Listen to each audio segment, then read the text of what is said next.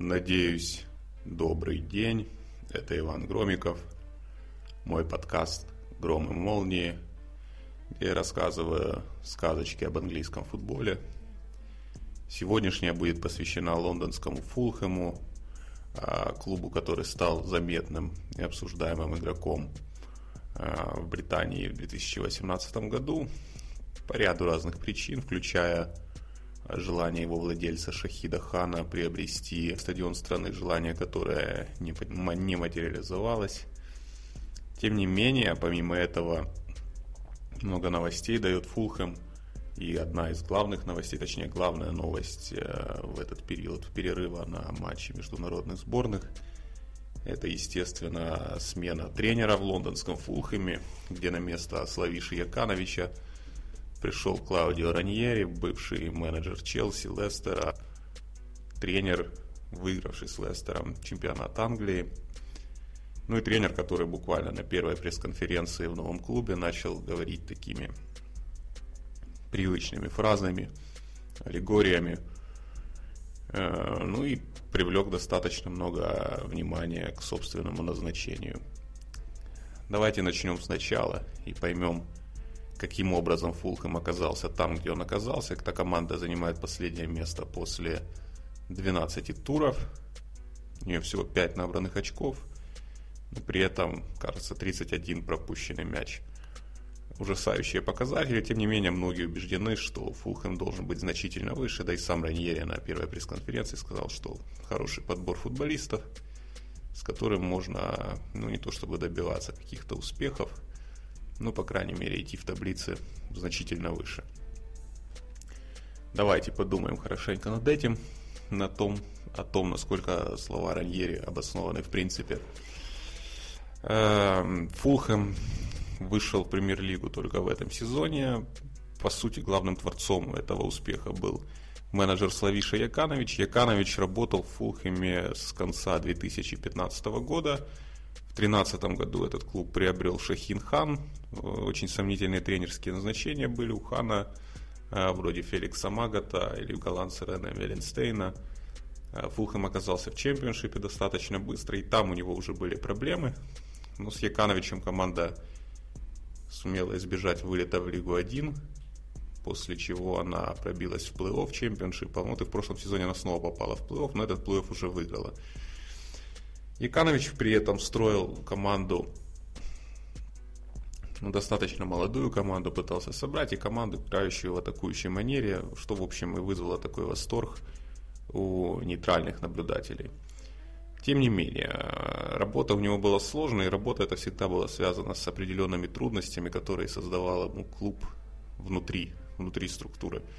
Несмотря на то, что Хан, Хан э, доверял Якановичу, видел его тренерский потенциал. Мы помним, что это тренер, который несколько лет назад вывел Уотфорд в премьер-лигу, но не стал оставаться в клубе из-за того, что этот клуб не предлагал ему новый контракт на улучшенных условиях, а Яканович его, как считал он сам, вполне обоснованно считал, заслуживал. Собственно, Хан Якановичу все это время доверял – Другое дело, что Хан также пытался учитывать интересы собственного сына, которого сделал вице-президентом клуба, но уже этот сын э, окружил себя людьми, помогающими ему в скаутинге, в поиске новых футболистов. И одним из таких э, людей был персонаж очень молодой, но безумно перспективный персонаж по имени Крейг Клайн, э, американский компьютерный ботаник, увлекающийся футболом.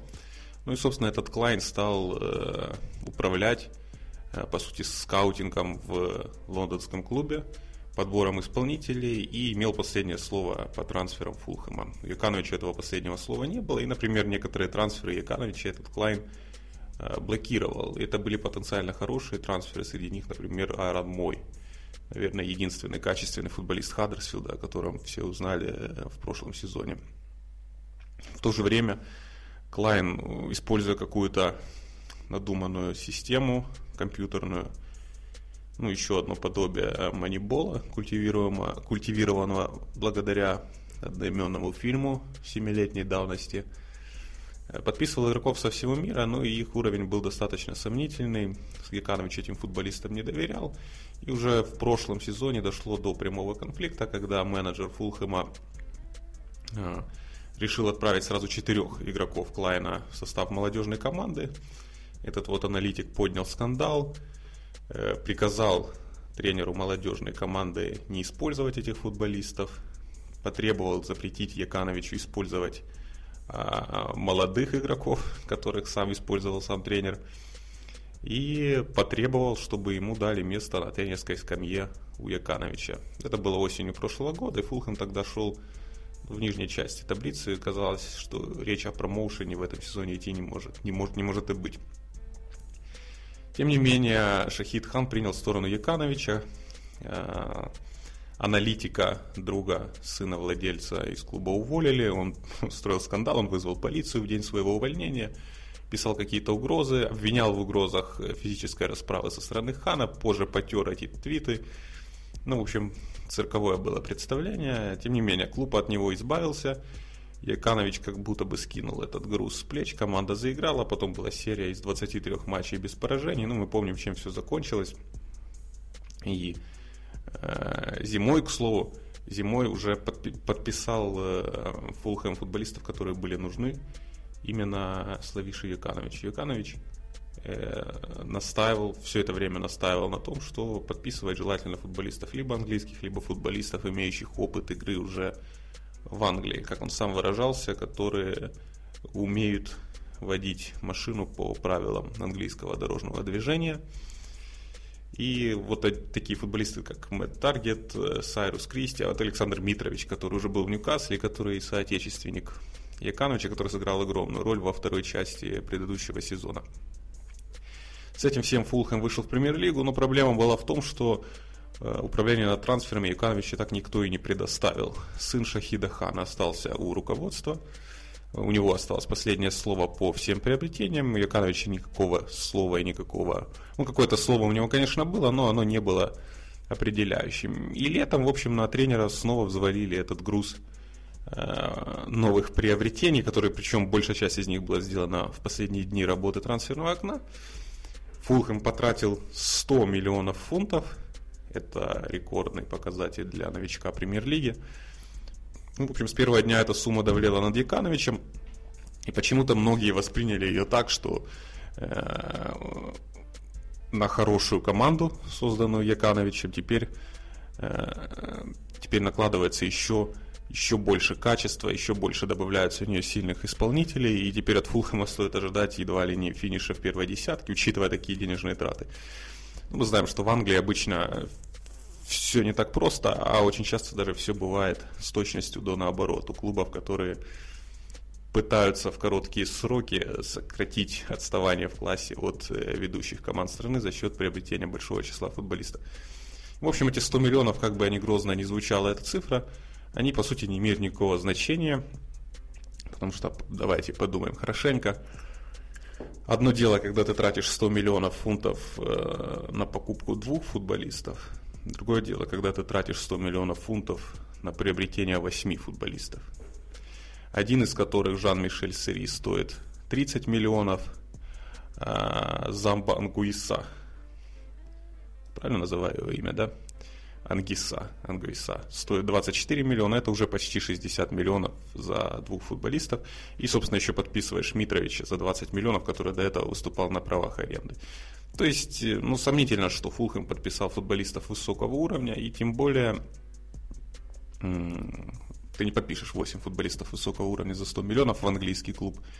И нужно понимать, что, конечно, он не предлагает тех зарплат, которые предлагают топ-клубы. Вот это тоже фактор, который часто не учитывается при оценке трансферной стоимости футболистов.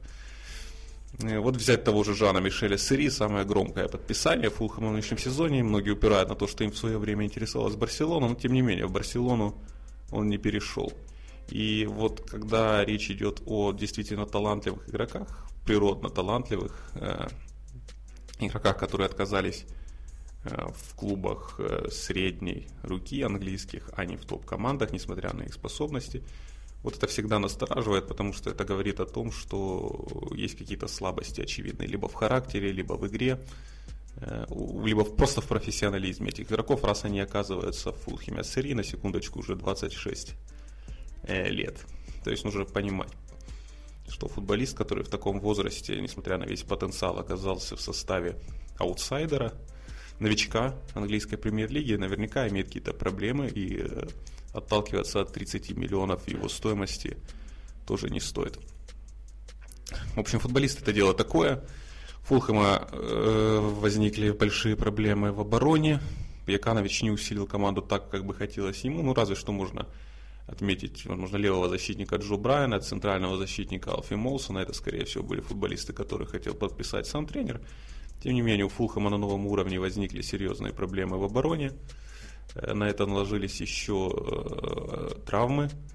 Э, обилие новых игроков подталкивало Якановича к тому, чтобы постоянно пробовать даже и новые схемы, и новые сочетания. То есть это было дополнительное давление. Ну а так как он часто тасовал состав, прийти к какому-то общему знаменателю Фулхэму не удавалось. Хотя в последних двух матчах, ну, точнее матч с Хаддерсфилдом, как ты проигрываешь Хаддерсфилду, тяжело за что-то тебя хвалить. Но вот матч с Ливерпулем Фулхэм, в общем-то, проводил неплохо до первого пропущенного мяча. Мы помним, что он тоже был забит э, при определенных обстоятельствах. Ну, то есть у Фулхэма возникли проблемы с уверенностью. Действительно, разрулить такую ситуацию Кановичу было сложновато. Э, даже при том, что в прошлом сезоне э, Фулхэм был 17-м в октябре, в ноябре, закончил чемпионат на третьем месте. Здесь, конечно, ситуация чуть-чуть э, сложнее, учитывая уровень премьер-лиги и уровень давления над тренером. Поэтому Шахид Хан решил поменять Славишу Якановича на Клаудио Раньери.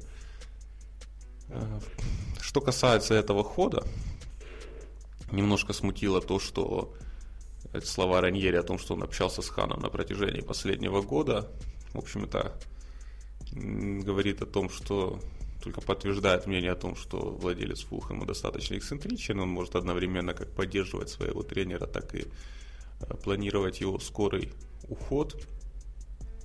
Ну, как бы там ни было, Фулхэм выбрал Раньери, Раньери, который стал с Лестером чемпионом Англии. Но, честно говоря, э, я не знаю, чего можно ожидать от Клаудио в этой команде. Естественно, он попытается сразу же сделать Фулхэм более надежной командой чтобы она перестала пропускать большое количество мячей и уже будет отталкиваться от этого построения игры. Э, я думаю, что каких-то серьезных ожиданий здесь быть не может. Для многих Лестер, Раньери теперь ассоциируется с чемпионством в Лестере. Ну вот э, проблема в том, что, наверное, и сам Раньери не скажет, каким образом он выиграл этот чемпионат. Чудесный был успех, но показательно, что Клаудио, несмотря на то, что он выиграл один из сложнейших топовых чемпионатов со слабой командой, он после этого ну, не получил какого-то большого тренерского внимания к себе. Все-таки здесь есть возраст, и, наверное, никто, если так по-хорошему признаться, никто не считал эту победу тренерской. Это было что-то скорее аномальное. Ну, а к 65-66 годам у Раньери уже был послужный список, который говорил о нем как о хорошем тренере просто хорошем тренере, но он внезапно не стал предметом интереса топовых клубов, которые достаточно давно Раньери не приглашали. Тем не менее, после увольнения из Лестера он хорошо поработал в Нанте.